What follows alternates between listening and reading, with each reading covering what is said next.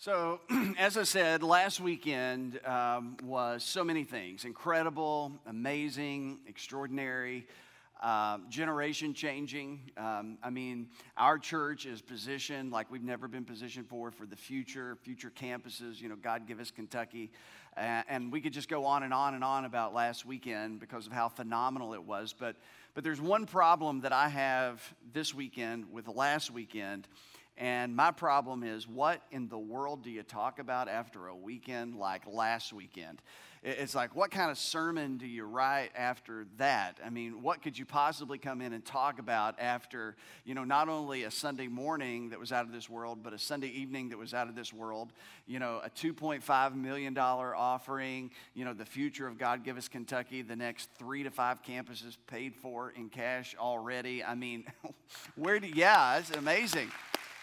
It's like, where, where, where do you go from, from here? What do you talk about? So, you know, I, I was going to do a standalone message, and I, I, wrote a sermon out of Psalm 103. You know, praise the Lord, O my soul. Uh, you know, praise His holy name. Praise the Lord, O my soul, and forget not all of His benefits. And so I wrote that sermon, and I thought, you know, it's, it's, it's a pretty good sermon, but eh, I don't think that's it. And, and then I thought, I'll do something out of Luke 17 about the 10 lepers and you know, they got healed and only one came back to say thank you because that, that seemed fitting is to come back after, you know, an amazing thing last weekend after God did what he did in us and through us. It's like, okay, coming back and saying thank you, that feels, that feels good, that feels right.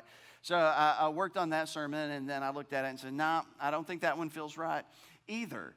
Uh, so I got to think, you know, got to thinking about, you know, what, what was last weekend, you know, on a, on a broader scale and on a deeper note, you know, what, what was last weekend all about? Uh, what would be something that, that really would capture, you know, where do we go from here? And, and what would be fitting to talk about today after last week? And, and as I was thinking about things on a broader level, it dawned on me that last weekend was really the answer to prayer. It, it, was the answer to so many prayers. It was the answer, you know, to many of your prayers and to many of my prayers, and, and really some very specific prayers. Um, I, I, keep a journal. It's not a diary. It's, it's, a, it's a flow of consciousness type of journal. Uh, and if you tried to read through my journals, you could probably not understand what in the world I'm talking about. Most of the time, uh, you know, when I put words down on paper, it makes sense to me, but that's all it needs to make sense to. But I, I keep a journal, and in my journal, I, I keep an ongoing prayer list. And so many things that I had prayed for over the years specifically, uh, God has just been answering. And just not last weekend, because really for months now, there has seemingly been something new in the air with our church. And, and, I know that 2020 was COVID and that, that was all challenging and coming out of that and back to in person services, but there really has been this sense of, of newness, of freshness, uh, that, that God's doing something new in our church and through our church. And so there's been a lot of expectations and anticipation in the air. And I know it's just not been with me because there's been so many of you I've talked to and I've had that very same conversation that you feel the same way. So there's just been so much going on. And, and it just dawned on me, you know, last weekend, the last few weeks, the last few months, it's really been the answer to prayer and, and to many different prayers. Um, and, and that's what I wanted to talk about today because I feel like we miss something really important if, if we move past what's happened not only last weekend, but in the last few months. If we just move past it and we miss the motivation and the inspiration to continue to pray big prayers, then we've missed something really important. Because I feel like last weekend, take all the other weekends out of it, take everything out of it if we just zero in on what's happened just in the last seven days, it should be a fresh motivation for us to pray like we've never prayed before. And that's what I want to talk about today. So, with that being said, today is not a sermon. Uh, if you're a guest of ours and you came looking for a sermon, today's not necessarily a sermon. Today's just some thoughts that I've thrown together um, to follow up on last weekend. And I've felt as though it would be a fitting into the series that we've been in, uh, the way we found it. Now, for the past few weeks in this series, we've been talking about the first Christians. And and how the first Christians, once upon a time, they decided that they were not going to leave the world the way they found it. And they went out and they changed the world. Against all odds, they changed the world. They turned it upside down, is what the New Testament gave them the reputation of. They went out and they turned the world upside down because Jesus had told them to go and make disciples of all people in all nations. So Jesus effectively gave them the mission or their purpose of go change the world. And that's exactly what they did. And so we talked about, you know, how did they do that? What helped them do that? Because they're men and women just like us, and they had, you know, families just like us, and they had to make a living just like us. And, and all the things uh, that we know per our human experience was also there. So they're not different than us. Uh, they're, they're not, you know, superhuman. They're, they're, they're not superheroes. They're people just like us that literally changed the world. And we talked about how they had a sense of urgency that what was most important felt most urgent and that their passion and their purpose it moved in the same direction. And because christ had told them go make disciples that was the most important thing but it also felt most urgent. And when what's most important feels most urgent then you can change some things. And then we talked about how not only did they have a sense of urgency but they had a sense of determination that they had this unwavering unflinching pursuit of this purpose that God had given them. And so they were so determined to do it and accomplish it that it opened the door for so many other good things like unity and generosity and partnership and, and all the things we talked about, you know, two weeks ago. So they had urgency and they had determination. But there's really something else that if we're going to be true to what the first Christians did, if we're going to be true to what the book of Acts records for us as the historical, you know, account of how the church started and how the church effectively got moving in the direction of changing the world, there's something else that we can't neglect to point out. Because not only did they have a sense of urgency and not only did they have a sense of determination, but one other thing that we see them doing throughout the book of Acts is praying we find the first Christians that they were so committed to not leaving the world the way they found it. They had this sense of urgency, they had this sense of determination, but they also, you always find them committed to prayer. Um, and, and they believed on some level, as we all should, that their prayers were making a difference. And, and here's what we know, whether we think about it or not, some 2,000 years later, their prayers in the first century, the prayers of the first Christians, they directly influence our lives still today. Their prayers made a difference. And here's something I want you to know and believe more so than you've ever believed before your prayers, our prayers, they make a difference. Even if your prayers feel like they're not making a difference. Your prayers make a difference. Uh, Max Lucado, th- this is one of those quotes I, I keep in front of me quite often, and this is what he said about prayer. He said, Our prayers may be awkward, and it is. To pray is awkward. I, I've never met another person who felt like they were good at praying. I feel like if you feel like you're good at praying, there's just you're just weird. Uh, most people, you know, I, have met and had conversations with about prayer. They just feel like, you know, I'm just not good at it. You know, I, have heard men say that my whole my whole life. I'm just not good at praying, and I've never met anybody. Just encourage you, I've never met anybody, including myself, who've ever thought for once, you know what? I'm good at praying. I, have never my entire life got up from praying thinking, well, I killed that one. That was awesome. That was great. That was incredible. If he doesn't listen to that, I just don't know what he's going to listen to today. You know, so you know, it's a little awkward to talk out loud, you know, to be in a room by yourself and, and to talk to God, you know, and to try to figure that out and to try, try to talk to God in a way that feels natural and not put on. And, you know, uh, it's just kind of awkward. It's awkward to be driving down the road and praying, you know, out loud. And all of a sudden you remember you're in the other car that doesn't have the tinted windows and people are pulling up beside of you looking at, like, who in the world are you talking to? And you get really embarrassed. And so you, you like pick up your phone out of panic and, you know, like you're having a conversation because it's like, you know, it's just a bit awkward. And, and he puts that out there. And I appreciate that. He said, Our prayers may be awkward, our attempts may be feeble. And that's how we feel a lot of times when we pray. But since the power of prayer is in the one who hears it and not in the one who says it, our prayers make a difference. They make such a difference, they can change the course of things. Uh, it can change the trajectory of things. It, it can change what happens in the future. And prayer, just to talk about prayer, it's not flashy, it's not sexy, but when you read the scriptures, one thing that we can all agree on the scripture communicates it as something of paramount importance. It's one of the greatest things that we can do. It's one of the greatest things that you can do. It's one of the greatest expressions of our faith is to pray. Um, when I was a teenager, there was a nuclear engineer at Oak Ridge Nuclear Facility who attended the church that I was at. And, and he would always buy me books and tell me to read them. And, and then I would tell him that I read it, and it just motivated him to want to buy me more books. And so he just bought me book after book after book after book. And, and one of the first books that he gave me was about prayer, and it was by a guy by the name of E.M. Bounds, someone who wrote volumes and volumes about the subject of prayer. And, and, so much of that man's writings that this gentleman gave to me when I was a teenager, it was formative in my faith. And, and, there were certain things that he said about prayer that I've never been able to get away from. And, and one of my favorite things that E.M. Bounds said about prayer was this He said, God shapes the world by prayer.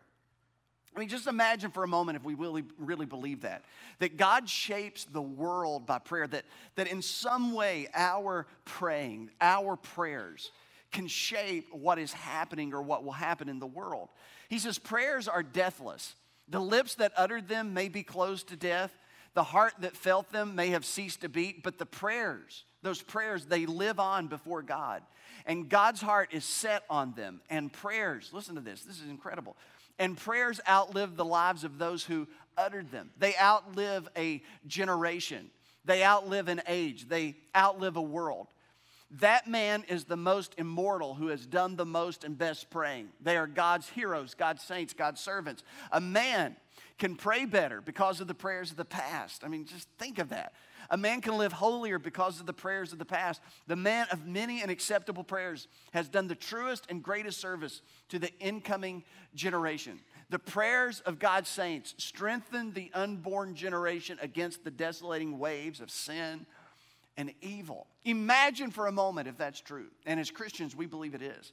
Um, one of the things that I pray for, I pray for my sons, Shepherd and Grace, and I pray for their future wife. I, I, pray for, you know, whoever it is that, you know, God may have for them to marry, if, if they marry. Uh, God, you know, if, if, if they're going to marry, I'm, I'm going to pray for their spouse, and I'm going to pray for that girl. I'm going to pray for her family. And, and I've just got a list of things that I, I pray about their future because I, I believe and I want to believe that my prayers, they make a difference for the future of my children. To pray for my grandchildren that are not even born yet, my great grandchildren that are not even born yet, because to believe that our prayers they make a difference just not for the people that we can see but for the generations of people who have yet to be born. All of us here all of us here whether we realize it or not we have been impacted by the prayers of other people. And some of those people some of those people prayed for you before you were ever born. And to imagine that the umbrella of life that you live under is impartial you know it's, it's connected to the prayers of people who came before you. I mean, it's just amazing to know that our prayers can make such a difference. F.B. Meyer said that the greatest tragedy of life is not unanswered prayer, but unoffered prayer. Uh, that, that's good to remember, you know, that it's not that the unanswered prayers are the tragedy, it's the prayers that we never prayed, it's the things we never asked for. Uh, Woodrow Kroll, he said this about prayer. He said, fervent prayers produce phenomenal results. And, that was just another restating of what James, the half brother Jesus, said when he said that the prayer of a righteous person is powerful and effective. It is powerful and effective. And again, the first Christians, the one thing that seems obvious as you read through the book of Acts, they were committed to prayer. There's over 30 references to prayer in the book of Acts, more than any other book in the New Testament. So these first Christians, they took the idea of prayer seriously, to which we should ask the question why did they take this issue of prayer so seriously? It's because the first disciples saw this modeled in Jesus' life. Uh, one of my favorite passages, passages about Jesus is found in Mark 135. And in Mark 135, it says that Jesus got up a great while before the sunrise, and he went out and he found a solitary place, and there he prayed. And that was his custom, that was his rhythm, that's what he did. And if Jesus felt the need to pray, if Jesus, the Son of God, felt the need to talk to his heavenly Father, how much more so should everybody else feel this need? or feel this dependency to talk to God. And so Jesus, no matter how busy he was, he gave the first part of his day to his heavenly Father. And he spent time talking to God. He spent time in prayer. And his first disciples saw this and they were moved by this and they were marked by this. so much so that they made it part of their expression of faith. This is what Luke says about his observation of the first Christians. He said, They all joined together constantly in prayer. And, this was him speaking of the 120 in the upper room that we've referenced throughout this series. And he says, There were the women there, Mary, the mother of Jesus, and his brothers, and the disciples. And, and the one thing that they all had in common was they were committed to prayer. Uh, a chapter later, uh, speaking of thousands of believers after the day of Pentecost, this is what Luke says. It says, They devoted themselves to the apostles' teaching and to fellowship and to the breaking of bread and to prayer. This was one of the hallmark things of the early church. This is one of those paramount things that the early Christians did. This was one of those distinctly Christian things that you found followers of Jesus doing. They were committed to prayer. You find them, you know, praying for boldness. You know, God help us to say what needs to be said when it would be easier to say nothing at all. God help us to stand up when it would be easier to sit down. You know, God give us boldness. They prayed for God to do the miraculous, to, to do signs and wonders through the church so that the unbelieving world would take notice. Uh, they prayed for opportunities that God would open divine opportunities to further the kingdom of God. And so we find them praying for all kinds of things in the book of Acts. But the one thing that they were doing, they were praying, praying for different things, but they were praying. And their prayers, when you read through Acts, their prayers made a difference. And here's the thing our prayers will as well. Praying makes a difference, whether you realize it or not prayers, the prayers of other people, have made a difference in your life, whether you realize it or not. Uh, really early on, when I first got into ministry and I was preaching uh, here and there, and back in those days, it was a real risk to invite me in. I mean, it could go either way. It could be a good thing or a bad thing. And so I hadn't been preaching very long at all, and I was invited to this small church up in Virginia. Uh, it was called Walnut Hill Baptist Church. And, and I ended up being invited back a few times, but uh, the first time that I went there to preach, a friend of mine uh, was the interim pastor. And so he had offered me an invitation to come there. And so I got up that morning and I preached this sermon. I don't even remember what the sermon was about, but, but after the service, this lady walked up to me. And, and she was probably in her mid to upper 50s, maybe lower 60s. And, and she walked up to me with this big, huge, like Bible case that had handles on it. it. looked like it was wrapped in a quilt. I mean, it was like one of those expert follower of Jesus Bible cases because the Bible was about that thick and, and, then she opened it up and there was another there was another notebook for note taking that was about that thick I mean it was not for beginners and, and, she had all of these highlighters that ran the spectrum of the rainbow you know for highlighting and taking notes I mean this woman she loved Jesus maybe more than any person I've ever met if I was just judging by the thing that she carried around everywhere. But she walked up to me and she said, Tell me your name again. I said, My name is Trevor. And she goes, What was your last name? I said, My name, last name is Barton. And she goes, That's what I thought they said when they introduced you. And then she opens up this huge notebook of hers and she just starts flipping back years and years and years ago. And, and, and here's what I discovered she, she opened up to this particular page and she said, There you are. And she had my name written down. I'd never met this woman before. She lived up in Virginia. I lived in Kentucky. And, and she goes, There's your name. She goes, I have been praying for you for about eight years. Now, she had been praying for me before I'd ever even become a Christian. There was another woman that I grew up with, you know, that, had, that she was in the church that I grew up in. And she had passed her name along to this lady because they'd met at a conference with each other. And in a prayer group one night, she says, I really want you to pray for this young man that's in my church. His name's Trevor Barton. I want you to pray that he comes to faith. And so that woman, she wrote down my name and she said, I have been praying for you to get saved for years. And I was like, oh my gosh and I'm preaching now. Your prayers did more than get the job done. I mean, you went like a second mile with your prayers. I was like, obviously, you're good at it because not only did I get saved, but here I am preaching, you know, and I didn't even plan for this. And I was like, wow, you're really good at this. Can I give you like five other things to pray for? Because obviously, when you pray, good things happen. But it was amazing. I, here was a woman who was praying for me for years, and I didn't even know it. I, I, was under the umbrella of her prayers, and I didn't even know it. Her prayers were making a difference in my life, and she didn't even know it. So think about the fact that your prayers, they can make a difference. And they will make a difference because God has created a world where our choices matter. Our choices make a difference. Our choices, it can change the course of things. And even though Isaiah 46:10 says that God knows the end from the beginning, and, some folks say, well, if God already knows everything that's going to happen, why even pray? And that, that's a great question, and that makes for a really colorful conversation. But in some way that we can't really even articulate or understand, even though God knows the end from the beginning, God has somehow weaved our prayers into his eternal plans and decrees. That God has not only ordained the end, but also the means of the end. That God has ordained before the foundation of the world, before God ever created the world, God had ordained that your prayers and my prayers and the prayers of people, they would make a difference. So how does prayer work with God being sovereign and providential and you know how can free choice and God being in control of all things, you know, how does all that work? And, and that's a great discussion, but both can be true because God has determined that in this framework of this world that he has created, that not only is He providentially in control, but in some way He has already weaved the prayers of men and women into His eternal plan and purpose, which should give us the confidence to pray, should inspire us to pray, to know that God is all powerful. That God can do anything, so I can pray for I can pray for God to do the impossible but at the same time, God is all wise. So just because I ask God to do what He's capable of doing doesn't mean that it's best for God to do that.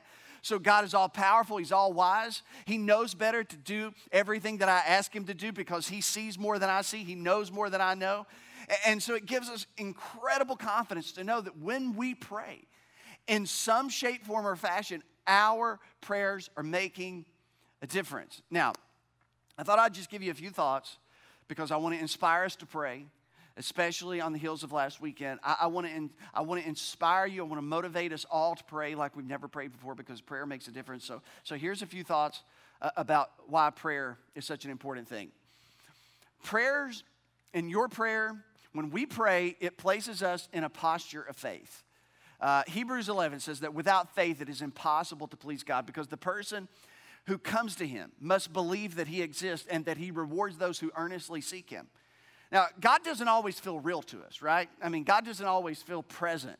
Uh, God doesn't always feel like the reality that He is. But what prayer does, prayer places us in a posture of faith because prayer is acknowledging that God does exist. Prayer is acknowledging that not only does God exist, but God is there and He's listening. And not only is He there and listening, but He cares. And just not that He cares in general, but He cares for me.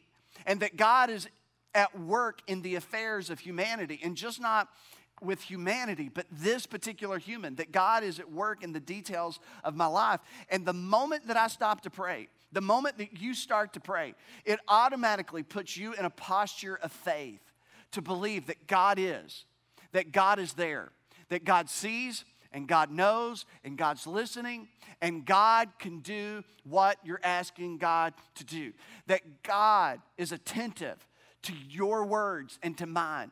And it's a posture of faith. And that's a powerful thing because the writer says that it's impossible. It's impossible to please God without faith. And so every time you pray, it is pleasing to God. Every time we pray, it is pleasing to God. It brings the heart of God pleasure. Every time we pray, because it is a posture of faith to pray, to believe that He is, that He's there, that He's listening, that He cares, that He knows, He's involved. It, it places us in a posture of faith, and that's why prayer is a big deal. Another thing that makes prayer a big deal is this that it calms our anxiety. And there's lots to be anxious about these days. And the Apostle Paul, he, gave this advice. He said, Don't be anxious about anything. It's like, well, that's easier said than done. But he says, but in every situation, no matter how big, how small, how boring, how dynamic, doesn't matter, by everything by prayer and petition, with thanksgiving, present your request to God. Bring your asks to God, and the peace of God, which transcends all understanding, will guard your hearts and your minds in Christ Jesus. He says, listen, pray. Because when you pray, you're reminded that there are so much, there's so many things that you can't control. I mean, if you want to get disillusioned and if you want to get like a, a bit troubled, just for a moment, think about all the things that you can't control. Think about as a parent all the things that you can't control. Think about as a citizen all the things that you can't control. There's lots of things that are very important to us that we can't control. We can't even control our respiration. We can't even control our next heartbeat. There, there's so many things that we cannot control. But when we pray, it is a healthy reminder that we are not in control, but God is in control. And when we pray, we're talking to the one who sees all, knows all, and controls all.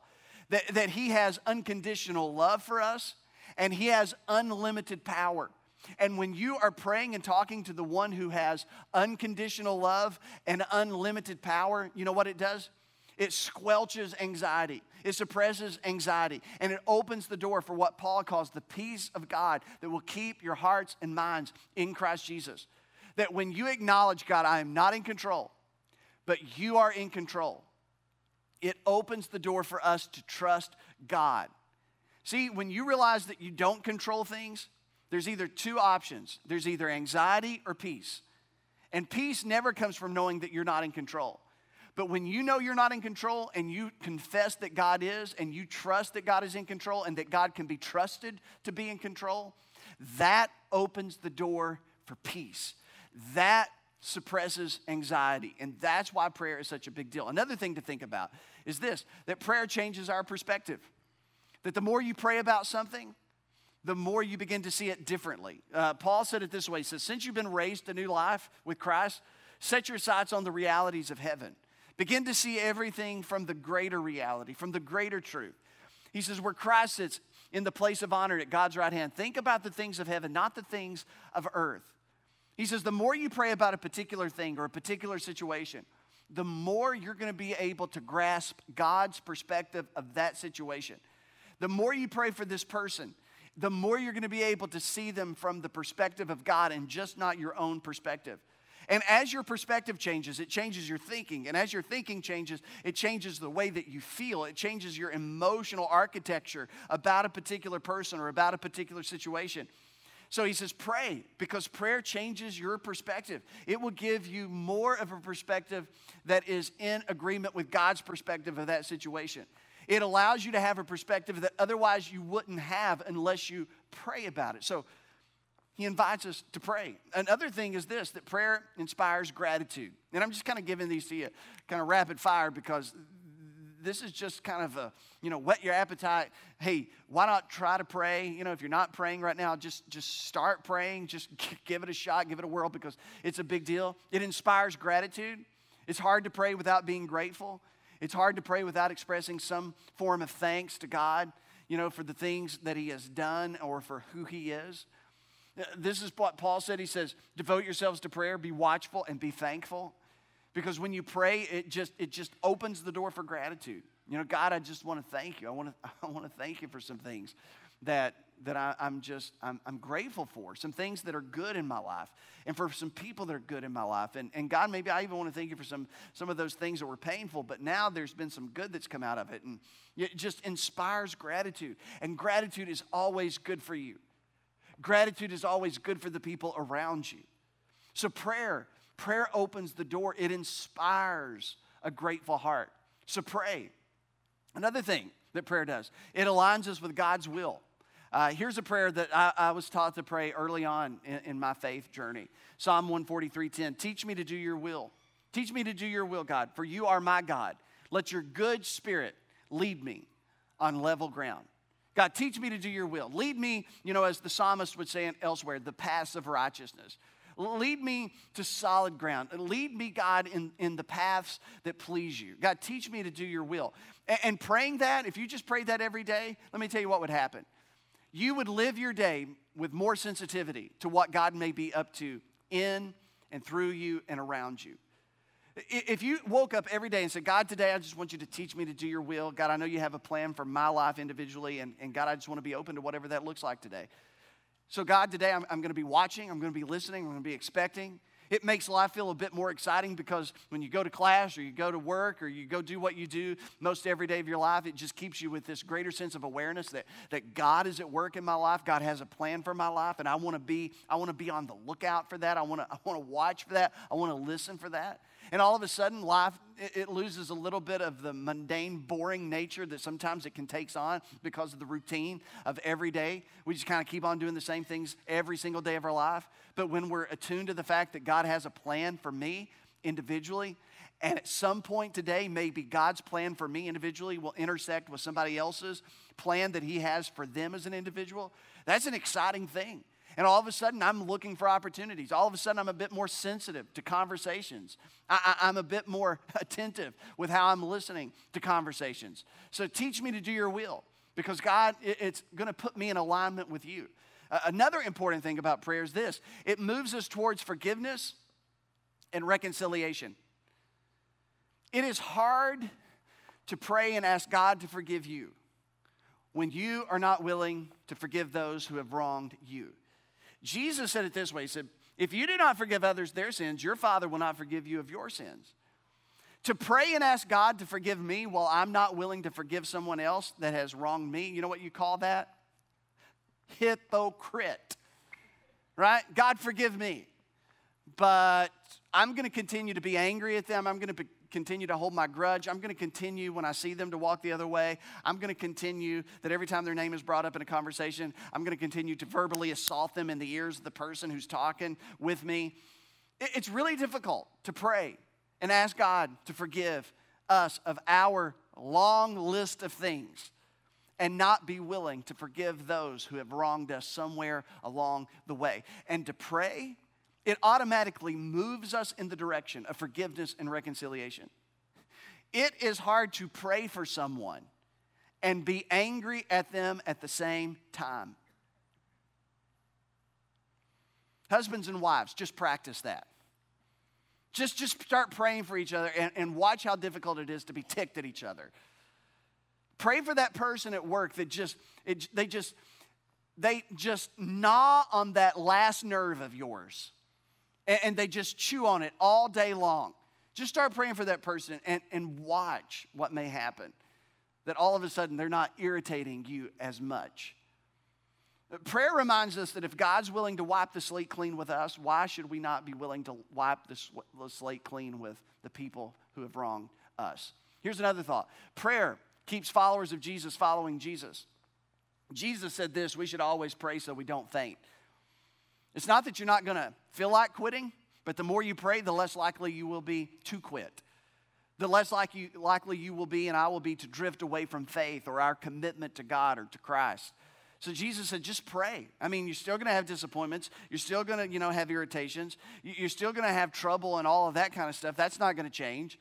It's not going to make life better, but it's going to make you less likely. It's going to make me less likely to walk away and just quit and wave the white flag to say I'm done when you're spending time praying every day.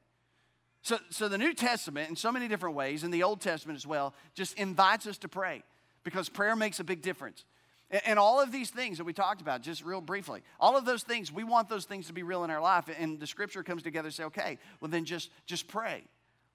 The, the first disciples, they came alongside of Jesus and, and they listened to him pray, and then they were like, well, Lord, teach us to pray the way you pray because when we listen to you pray, that's something real. That, that, that sounds meaningful. That sounds relational. Because if you want to take your faith from just being functional and make it relational, prayer's the ticket. If you want to take God, who seems so far away, and bring him near, prayer is the ticket. If you want to take your faith, which seems a bit impersonal, and make it personal, prayer is the ticket. And so here was Jesus' advice to all of us, and this is where we ended. This was his advice to us. He says, When you pray, don't be like the hypocrites. For they love to pray standing in the synagogues and on the street corners to be seen by others. And FYI, there is a big difference. There is a big difference in praying to be seen by others and praying to be heard by God. There's a difference in just praying to be heard by God and to know that you're being heard by God and not worrying about what other people think or what other people are hearing. He says the hypocrites just want to be seen and heard by people. He said, Truly I tell you, they have received their reward in full. So Jesus' point was just pray to be heard by God. Just pray with the right motive. And to know that God is not your puppet on a string. Prayer is not your way of making God do what you want Him to do. It's not forcing God in a corner. That's not what it is. Because some things you pray for will happen the way that you ask God to do it.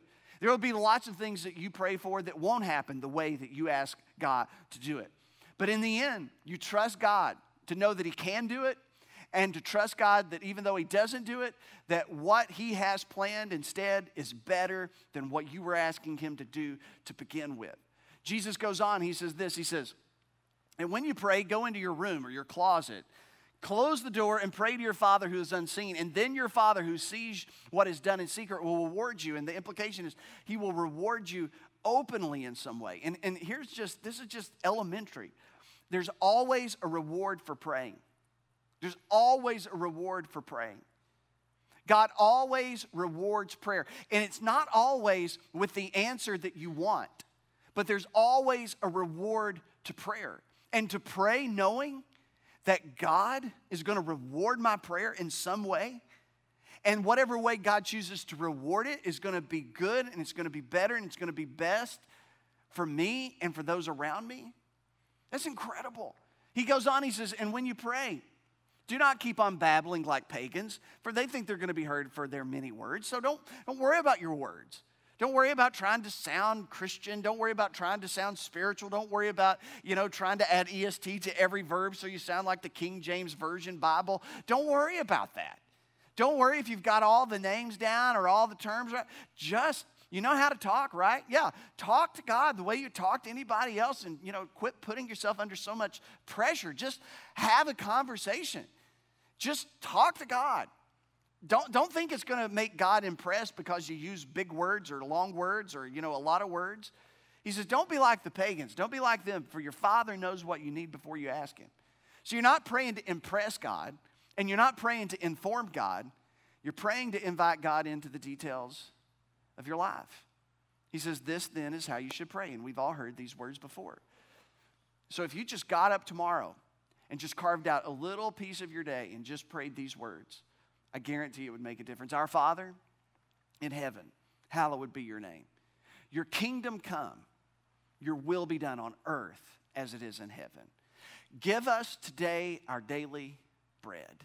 Give me today my daily bread. And forgive me of my debts as I forgive those who have debts against me. Lead me not, God, into temptation, but deliver me from the evil one.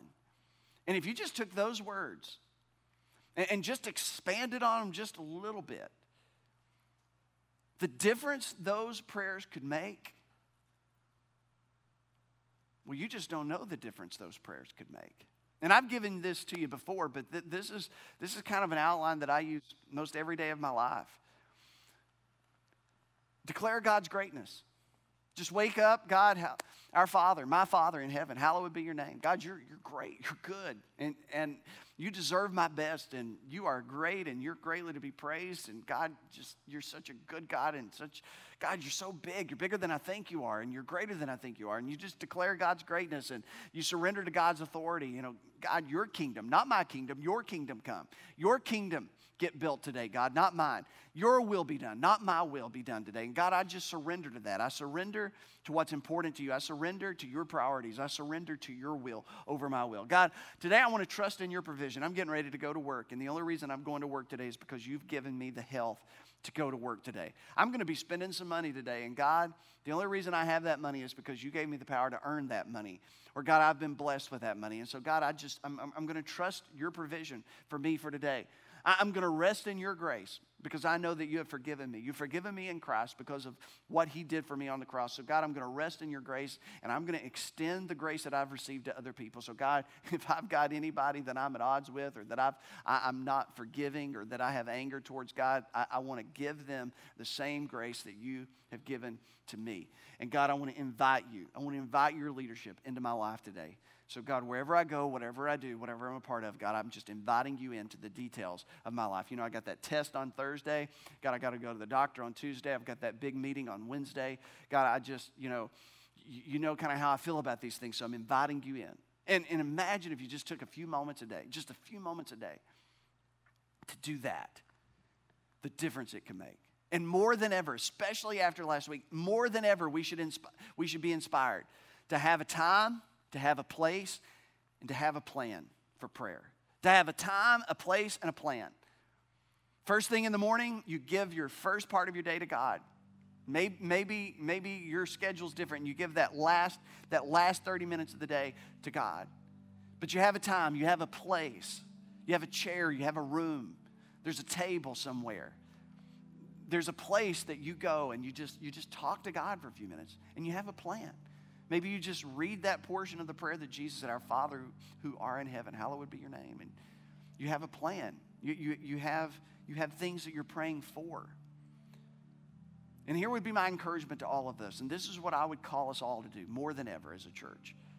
With the future being as bright as it's ever been, and hope for the future being as real as it's ever been, and the opportunity to change things being more real than it's ever been, here, here would be my encouragement for all of us, beginning with me, to pray big prayers because God is a big God. So here's my question What are you going to be praying for?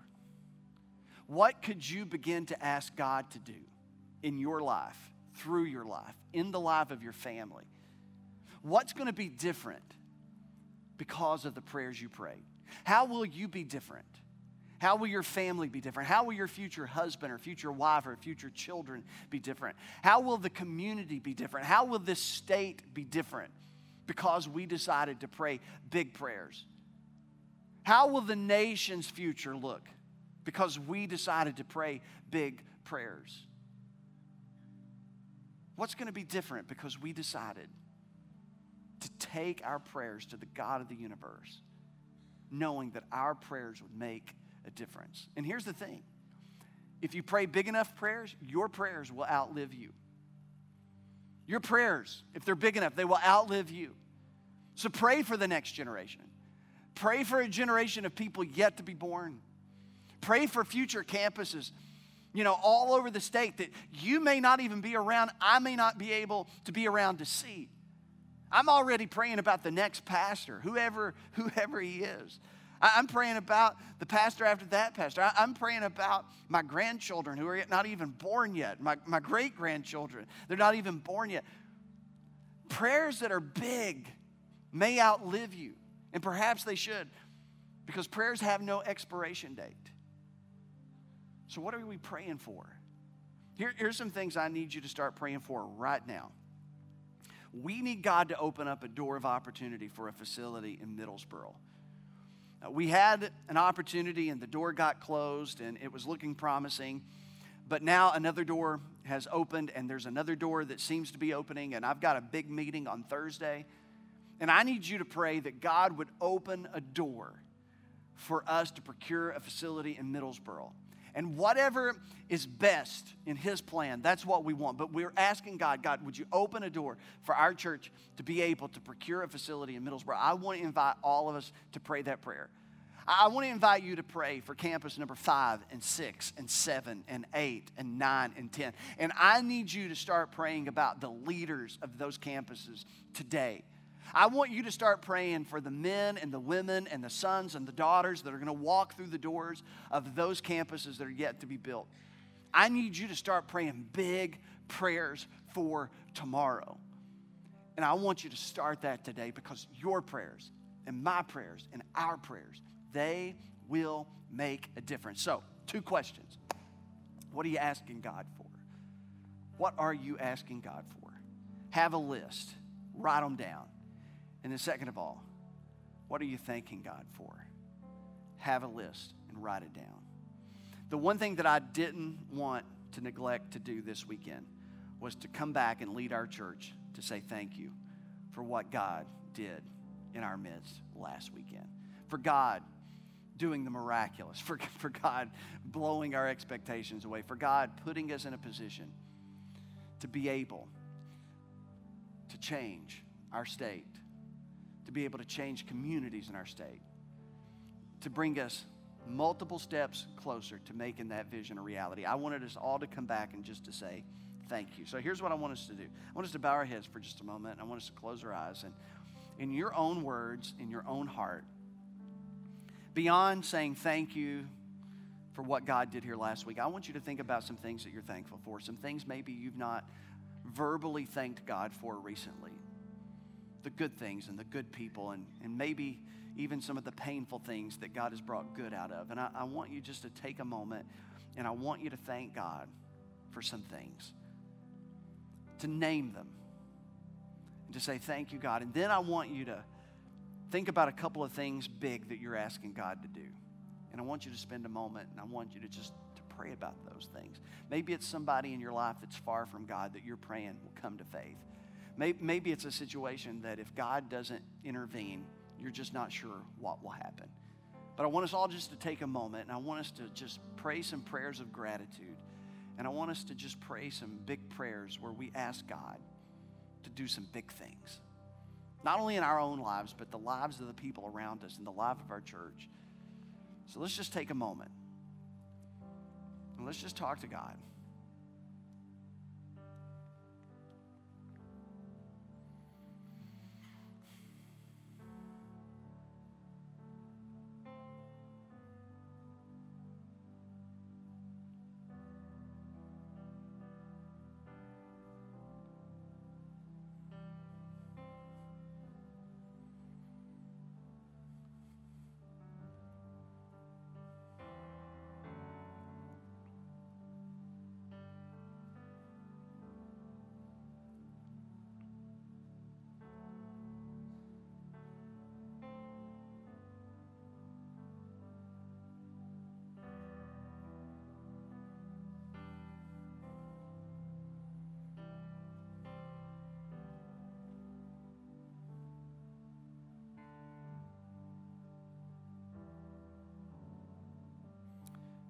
God, we just want to say thank you.